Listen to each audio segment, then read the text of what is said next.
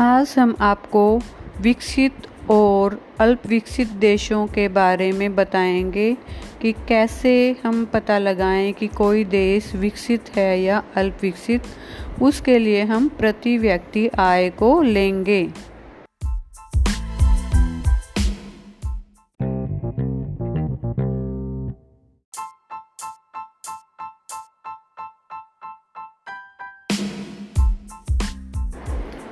प्रति व्यक्ति आय विकास का एक प्रतिबिंब है, जिससे हमें पता चलता है कि कोई देश विकसित है या नहीं। कुल आय से हमें पता नहीं चलता, कुल राष्ट्रीय आय से हमें पता नहीं लगा सकते कि कोई देश विकसित है या नहीं, क्योंकि किसी देश की जनसंख्या अधिक होने के कारण उसकी कुल आय तो अधिक होती है, लेकिन प्रति व्यक्ति आय कम होती है।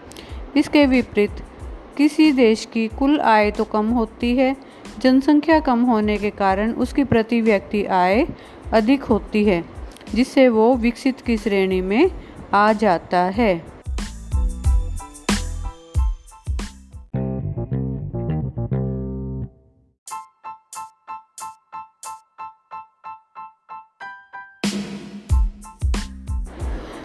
मैम, ऐसे कैसे पता चलता है कि कोई देश विकसित है या नहीं?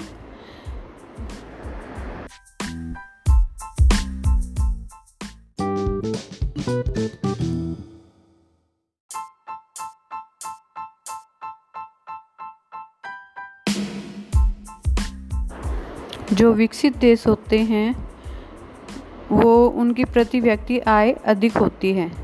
इसे हम एक उदाहरण से समझ सकते हैं। मान लीजिए दो परिवार हैं, उनकी प्रति व्यक्ति आय दस हज़ार रुपये है। लेकिन एक परिवार में पाँच सदस्य हैं और एक में दस सदस्य हैं।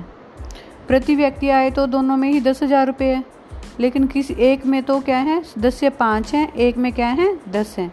जब पाँच जो वाला है कुल आय दोनों के बराबर होने के बावजूद जो पाँच वाला जो है वो क्या है? अमीर या विकसित होगा परिवार।